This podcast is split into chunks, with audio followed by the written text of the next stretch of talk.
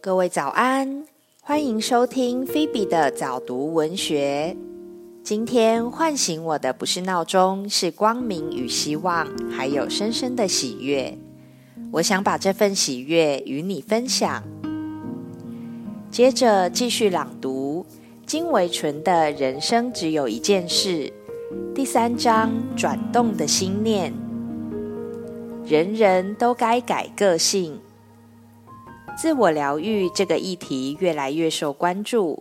一般人总以为失败者或身心有障碍的人才需要疗愈，其实不然。我认为，越是成功的人，越有必要自我疗愈。理由如下：第一，成功动力的背后，很可能是一种补偿作用，即所谓的苦大仇深。苦大仇深，激励人迈向成功。也导致人深锁创伤，常在成功的背后潜藏着极大的副作用。第二，在现实世界中，成功几乎成为一种通货，可以用来大量交易，掩藏遗憾，收买人心，让人自我感觉良好，对人生的重大缺陷无知无觉。第三。成功的人通常很有影响力，他们疏于自我疗愈，疑惑人间的威力千百倍于常人。因此，许多成功者都个性鲜明，风格独特，大家都认为这正是他们成功的原因，可以公然示众，大家也乐于成全。当然，更不必改了。我过去正是这么想的。后来经过学习，才看到个性不改，损失太大，造业甚深，活得太不像样。我如今的看法是，改个性是人生最重要的功课，不分年龄，无论成败，都应列为第一要务，非改不可。个性可以改，个性如何改？一位修行大师的指点，可作为最佳注脚。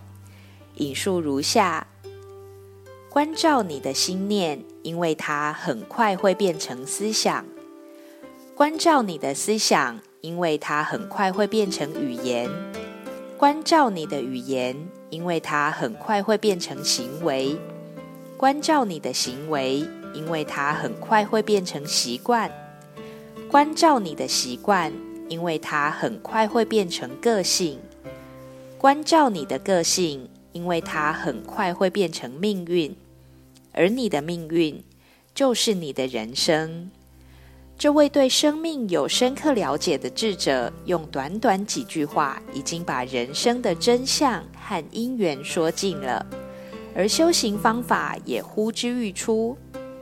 简而言之，人的命运操之在己，欲改命、改运，必先改个性。欲改个性，则需逆流而上，由粗而细，由外而内，顺着习惯、行为、语言、思想，回到源头处的心念。能如实的关照心念，心念自转，心念转变，思想、语言、行为、习惯、个性。假以时日，皆依序转变，最后连运和命都能改。个人如此，有许多个人集成的组织，又何尝不是如此？一个组织的命运，也是全体人员，尤其是领导者个性、习惯、行为、语言、思想、心念的集合体。所以，中国儒家讲究物有本末，事有终始，定下正心、诚意、修身、齐家、治国、平天下的无所先后，则近道矣。主张自天子以至于庶人，一是皆以修身为本。修身修什么？修个性而已。